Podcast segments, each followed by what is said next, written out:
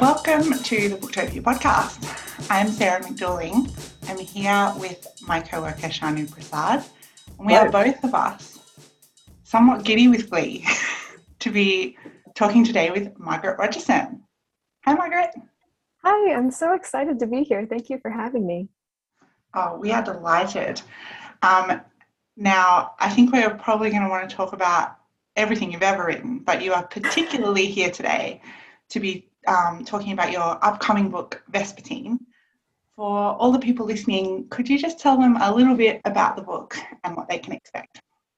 Yes. So, my elevator pitch for Vespertine is that it's about a girl training to be a nun who awakens an ancient spirit bound to a saint's relic and wields its power to battle the undead.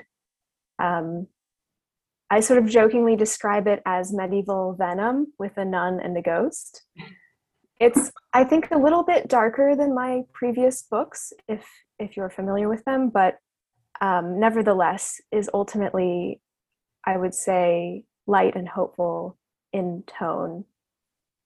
Absolutely, and I think that's one of the things that I loved most um, about the book is that you you look at the cover and you think, oh, okay, I think I know what I'm in for here, and then you open it up and the main character Artemisia's voice is so fresh and wonderful, and then the uh, developing relationship that she has with other characters um, in the book is there's just this amazing lightness and and humor, even though they're going through some really uh, traumatic and you know serious um, serious things in the book. So um, I loved it a lot, and um, I thank you for doing that because it's been a, a while since I'd read some YA fantasy, and um, it just was it was just so refreshing to to read something that made me laugh and just go yeah. while I was reading, I was like, "You go, do this." I was messaging Sarah as I was reading it, going, "Oh, this is the one you told me to read. Oh my god, I'm so glad I'm reading it today. It's just exactly what I needed." in the middle of our uh, interminably long lockdown that we're having. Oh gosh, yeah, that makes me so happy. Joy. Yeah, um, yeah. I feel. Oh no, go ahead. Speaking of elevator pitches, though, I think I somewhere online heard you describe it as um, Joan of Arc meets Venom with a bit of Dark Souls. oh I, yes, also that. that. that was the best thing I'd ever heard. So that was that was my first um, knowledge that you had a new book coming was that elevator pitch, and I nearly passed out. I was like, that sounds like the best thing I've ever heard. And having read it, I would also I'm inclined to throw Ghostbusters in the mix just because of the extraordinarily like detailed um, hierarchy of ghosts that you have created for this world. Um, and, and the and the, camar- the camaraderie that you end up with uh, of the ghost fighting kind of band of people, mm. where some of them do the fighting and some of them do the um, the support of the fighter. and so I thought that that just like that was that was that was good when Sarah mentioned that to me. I'm like, yeah, I can totally see that. But, but there's also it, some yeah. ghost friending as well. So I don't know how that works. Ghost friending, Ghostbusters. Ghost friending. well, it's complicated. It's a complicated mix, right? And that's what uh, that's what we love about your work that you can blend together these different ideas of um, not everyone is who who they seem, and just because you are supposed to be known to be a certain way doesn't necessarily mean that that's really all you are or um, uh, you know who you are. Um, what was mm. interesting to you about sort of exploring those ideas? Because I feel like you've explored that kind of those sorts of concepts in and themes in all of your books. Um, mm. Yeah, sword wielding librarians, like people aren't yeah. always as expected. Mm. Yeah, I think I just I like characters who turn out not to be quite who you expect based on your initial impression of them. I just like like it when characters surprise me as a reader. So that's something that I like to write about as well.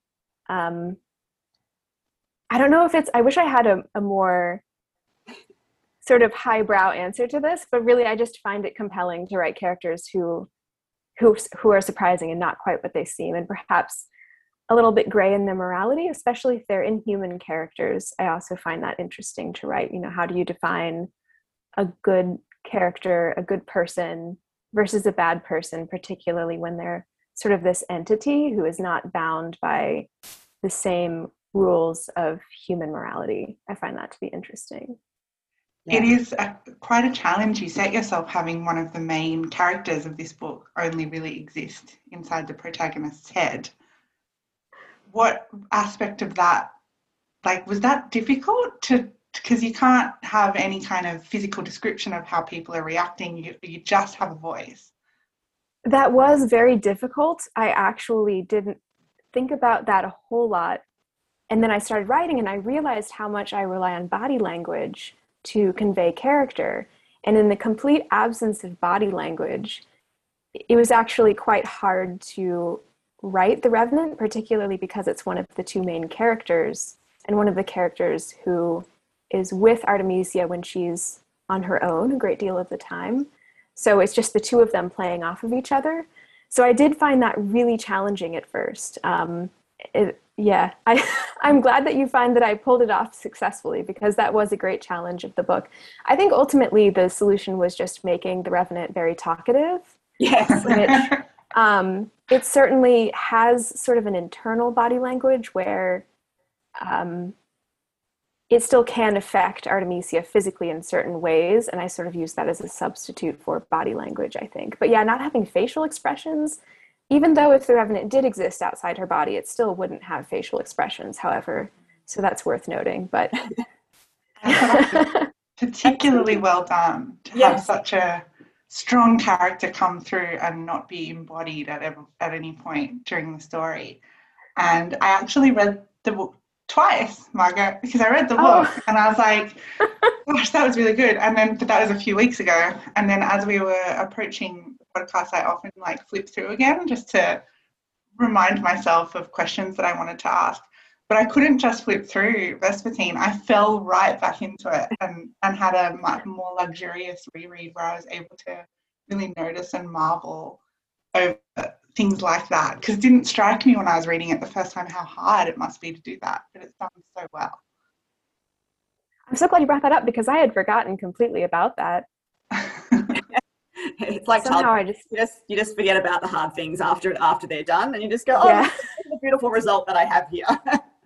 it was also a COVID, it was a COVID book, so I just have uh, sort of very strange memories of writing those parts right in the beginning of lockdown in the United States was when I was writing the first wow. part of the book. Yeah.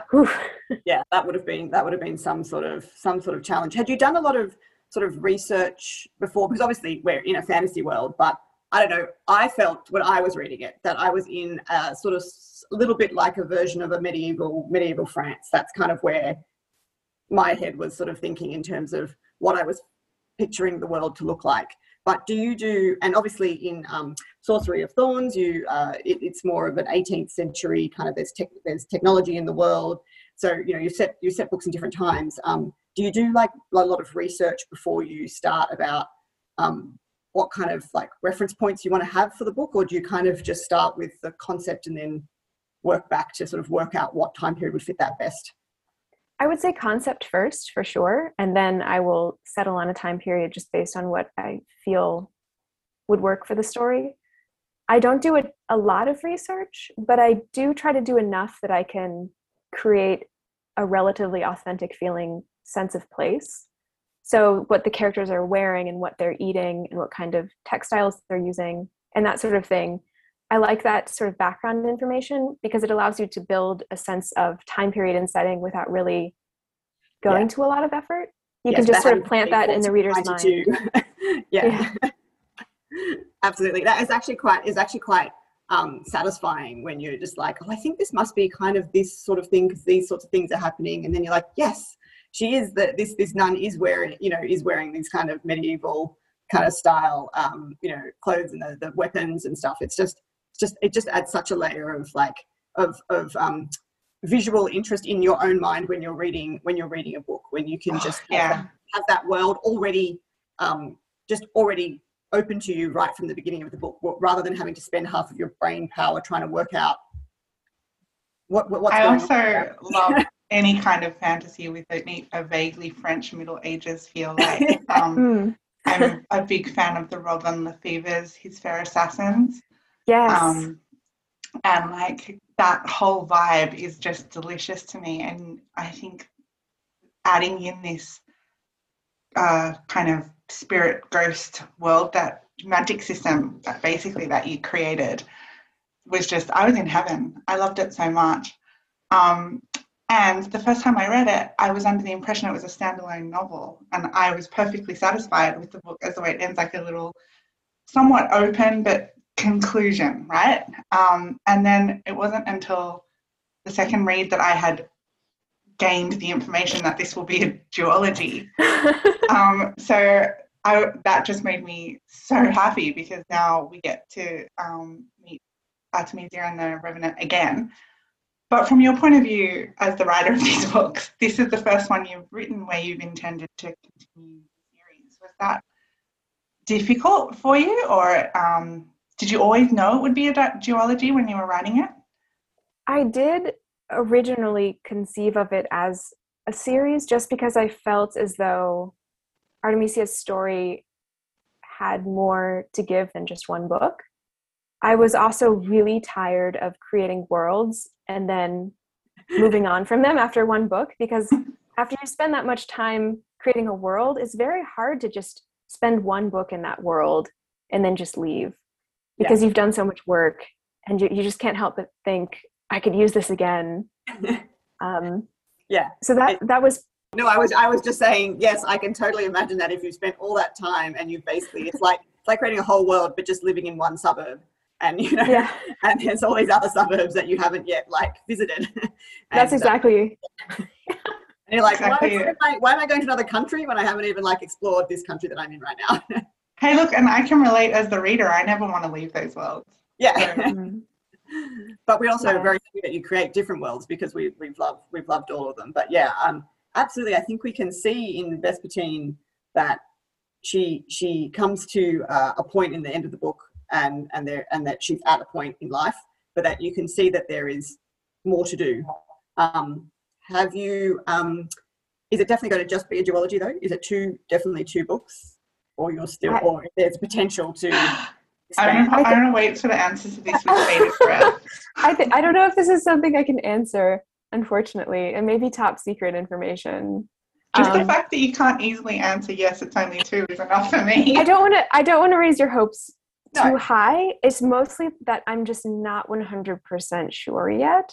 Mm. So it'll that'll that sort of has to be something that I will figure out with my publisher. So I can't definitively answer that currently. Hey, I like that ambiguity. I'm like I'm all I'm all for a maybe, possibly can't really say answer. um, you touched briefly on um, that you wrote that the book is the darkest thing that you have written. Um, for anyone listening, though, I just want to say it's not like oppressively dark. It's just a little bit goes to uh, some little bit darker places than your previous books, and that you wrote it in in lockdown. Um, could you expand on that experience a little bit, um, and how and how that came about, and maybe is the book the way you intended it to be, were it not for lockdown, or did it kind of end up a bit different? I I do think that been a, a bit of a different book had I not written it under lockdown. Um, it's funny because you would imagine that with lockdown authors would suddenly be writing all the time and have a lot more time to write because we'd be stuck inside all, all, all day long. I did not find that to be the case because I realized that so much of my ability to write comes from observing people and being with people and refilling my creative well by going out and doing things. So this was by far the hardest book to write that I've ever tried to write. It was it was really really hard. I had to rewrite some of the scenes 12 plus times before they would even start to read like they had written been written by a human being instead of a depressed artificial intelligence because I just couldn't remember you know what do people say when they talk to each other? What do their faces look like when they're talking to each other? Um, it was just very it was a bizarre experience and yeah. it was very hard that sounds like Artemisia. That sounds yeah. like that, that puts her in a framework that and I kind of understand a lot more how you might write a character like Artemisia yeah, while in that frame of mind. that was it's so interesting because she that part of her character was in place before I before lockdown and before COVID. But I certainly do think that lockdown shaped her to to an extent. Because how could it not? You know, mm. I can't imagine that I could have written a book under those circumstances and not had them affect the book in some way. So I do think that yeah, that did that did rub off on Artemisia quite a bit. Poor Artemisia. Oh, I, love, I love her so much though. It's wonderful to be in her head. I totally understand why the Revenant wants to stay there. It seems like seems like a, a, really great place to be. She's incredibly strong.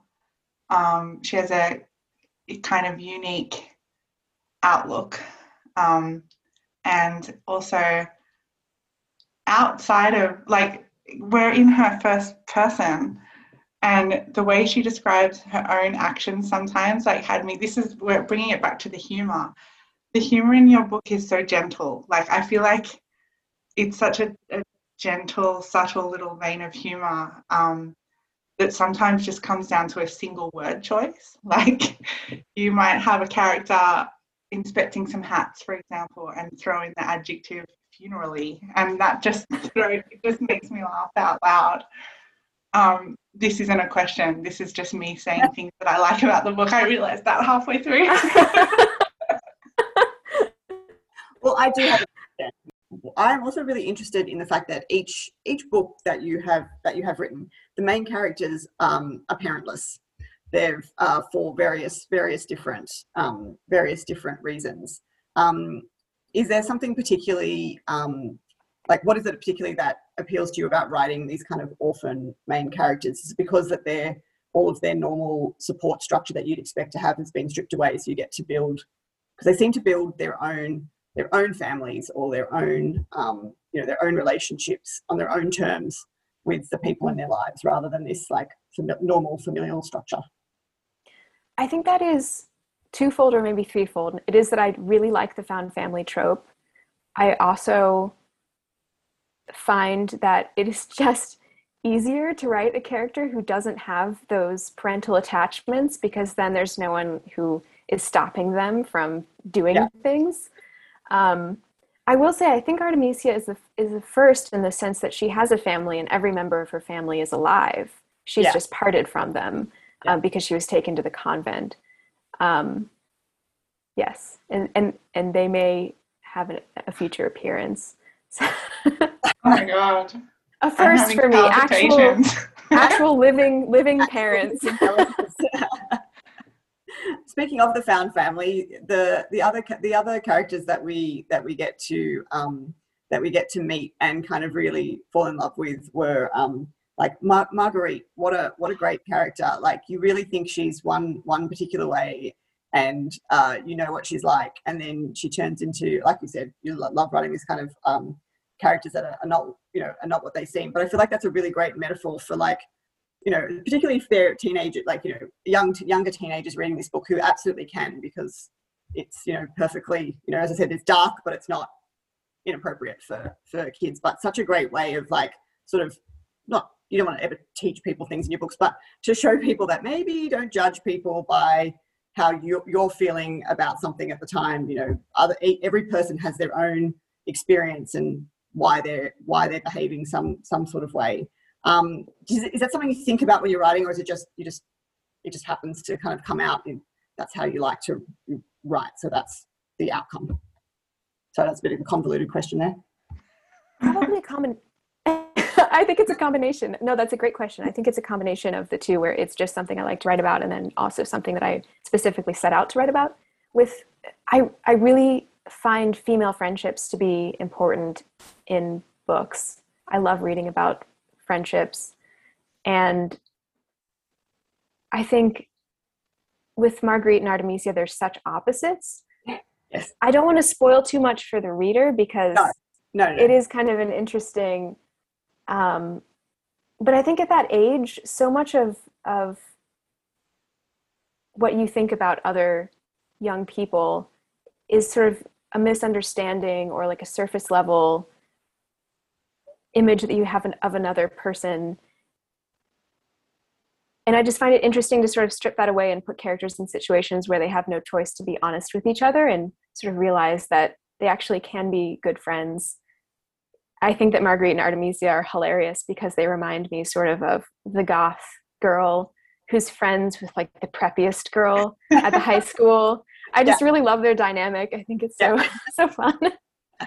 They did have a great dynamic, and the book is actually full of so many different relationships that are, I guess, that you could describe as um, like reluctant friendships, or like I don't know how to mm-hmm. I don't know how to put it into words, but people who I, th- I guess I, I'll I'll phrase it like this: Artemisia goes through several times um, this realization that not only what she thinks of someone else, but the way she imagines they view her are just not not what she thinks. Um, mm-hmm. And my favorite description is when um, there's been a you know uh, an incident, and then uh, people are talking about her afterwards, and someone says, you know, oh, I I, I saw her, and and she says, oh, you did? Um, how did she look? And and she, and the person's like, oh, beautiful. And she's like, well, that wasn't me then. like she just. it was a great moment. I loved that moment.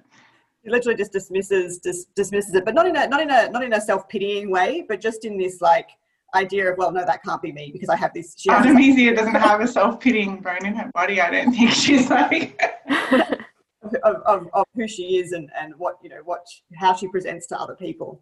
Mm. um, so but she still has the but she still ends up with misunderstandings throughout the book. So i think that's like that's great. I think we can all relate uh, to that experience um, i certainly I, I know i certainly can.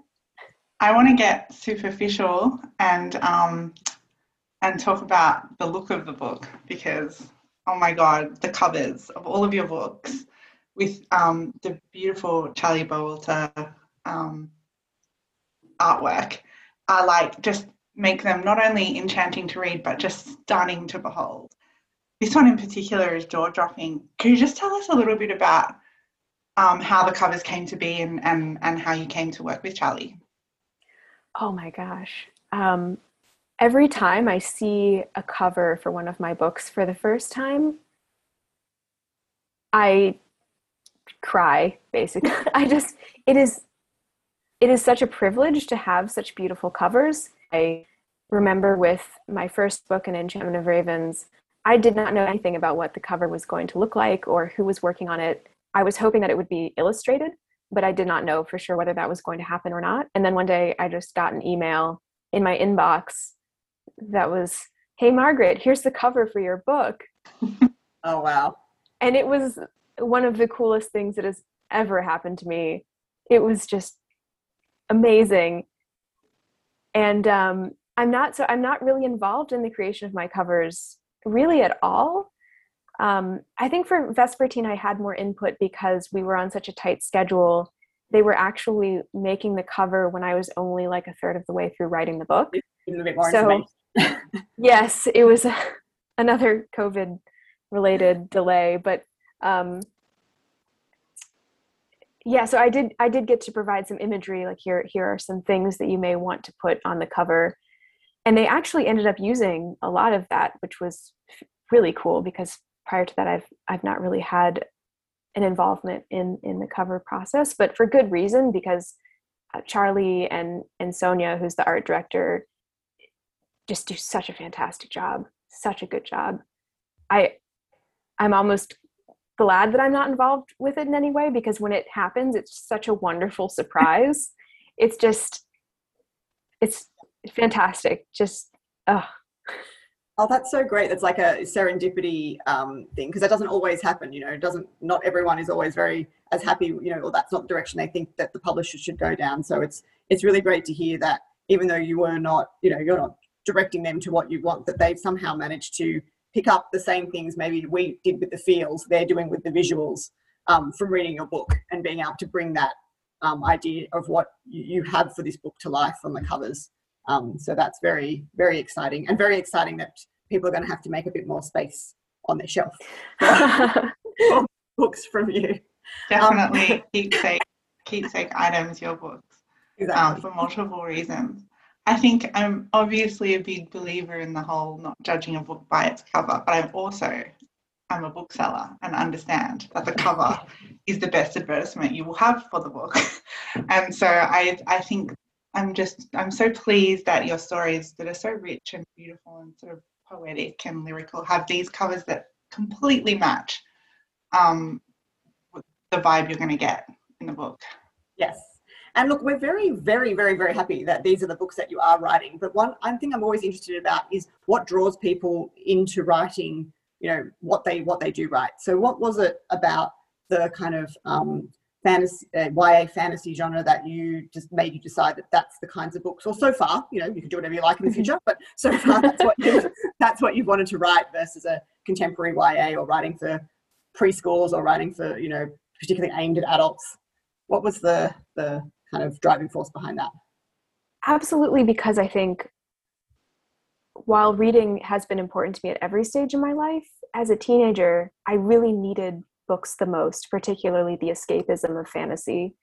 That's when books just provided that necessary solace for me. And I just really felt as though having had such strong feelings associated with the books that I read as a teen and the ways that they shaped my imagination growing up, I just really wanted to write for that age group and um, sort of provide that fantasy escapism for young people who might really need it, as I really needed it at that age. Ah, that's, oh, that's so well said. and what were some of those influences? What were some of the things that you were enjoyed reading when you were when you were younger? so many things. When you were a teen. oh my gosh, so many things. Um, I loved Robin McKinley was a huge influence on me. Yeah. Yes. so much sense. Robin McKinley and Diana Wynne Jones, I think, were my oh big my two. Yes. Yeah. Howl's Moving Castle, one of the best yes. books ever written. I'm dying. no wonder I love your book so much. I mean, I feel there are fairly obvious Howl's Moving Castle influences in pretty much everything that I write. Um, yes, in that in that humor that like Sophie has when she's dealing with the recalcitrant uh, house and the and, and also these larger than life, somewhat eccentric but super powerful um, yeah. characters. They're very Howl like. oh, I love it. You're like listing. Those are the books that went into my id when I was like a child and I think have informed so much of what I seek out in stories as an adult. So it makes perfect sense to me now um, that I, I put your books in those categories. Like I would put those books alongside each other on the shelf. We'll have your three next to Howl's Moving Castle, next to Beauty, next to um, all of those books that yeah, are just like gorgeous. Highest highest po- possible compliment. I haven't like look. I mean, I love books for all sorts of reasons, but there's really something about those books that tap into that that particular vein of like lush lyrical fantasy YA um, that really really uh, appeal to me. Um, another author who I think does it is Meg Spooner. Um, I I sort of she she doesn't she's she has less magic, but she has something in her books that um, I feel tap into that same vein, and it's really rare. So you know, when I do find it, I just lavish praise where I feel praise is due. But we are kind of running out of time. So we've had a few warnings. So um, I feel like we, we may need to start wrapping it up. But Margaret, thank you so, so much for your time today and for speaking to us um, all the way from the other side of the world. Thank you for having me. This was really wonderful. I'm so honored to be here. And um, for everyone listening, you can get your copy of Vespertine as well as Margaret Rogerson's backlist titles Enchantment of Ravens and Sorcery of Thorns, all of which are highly recommended by myself and Chanu, and, and you'll find most people who've read them um, online at Booktopia or at your local bookstore. Thanks for listening and never stop reading.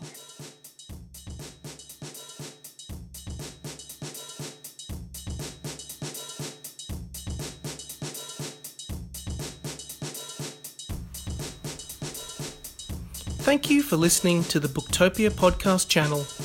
Don't forget, you can subscribe to us on SoundCloud and iTunes for free and get access to hundreds of author discussions, book analysis pieces, and more. Or, if your eyes need a workout, head to Booktopia TV on YouTube. Don't forget, for all books featured in this podcast and for access to a whole bunch of other fun content on our blog, head to Booktopia, Australia's local bookstore, at booktopia.com.au.